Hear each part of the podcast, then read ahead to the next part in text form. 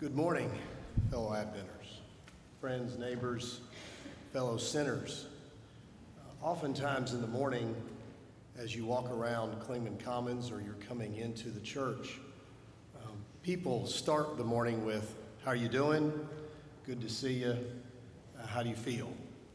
And the typical responses are, Well, fine, okay.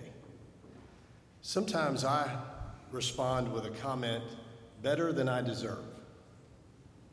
And so, in preparing for this talk, I felt the Lord calling me into what does that mean?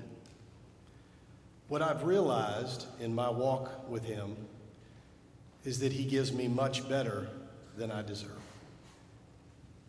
In my wife, in my children, in my vocation, and even in my recreation, I've received much better than I deserve.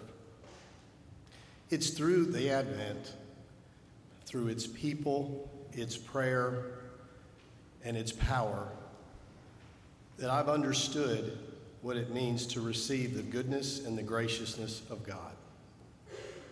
Many of you know a number of years ago I was called out of a profession to go into a parachurch ministry. And in that process, not only myself, but my family had to become extremely reliant upon the goodness of the Lord. So, as you consider today, what it means to give of yourself to Him. Consider if it's better than you deserve. Because in our life, we have realized you can't outgive God. But as you give more to Him, He extends even more of Himself to you. So imagine for a moment what it would be like for others outside of this wonderful church to receive that same message. Imagine how much we have to give to others, not only of our time and our talent, but of our treasures. Imagine for a moment how many other people out there feel that they are better than they deserve simply because of what God has also done for them. So, as I close today, I would ask that you close your eyes for a moment and consider how you are better than you deserve.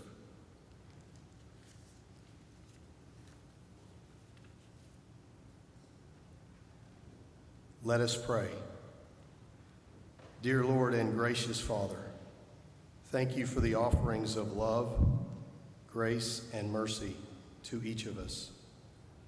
Prepare our hearts for what we offer to you in the coming year to support the efforts of the Advent as it seeks to spread your gospel to more places and more people than ever before. May the Holy Spirit guide and direct our efforts in this mission. In your Son and our Savior, Jesus Christ's most holy name. Amen.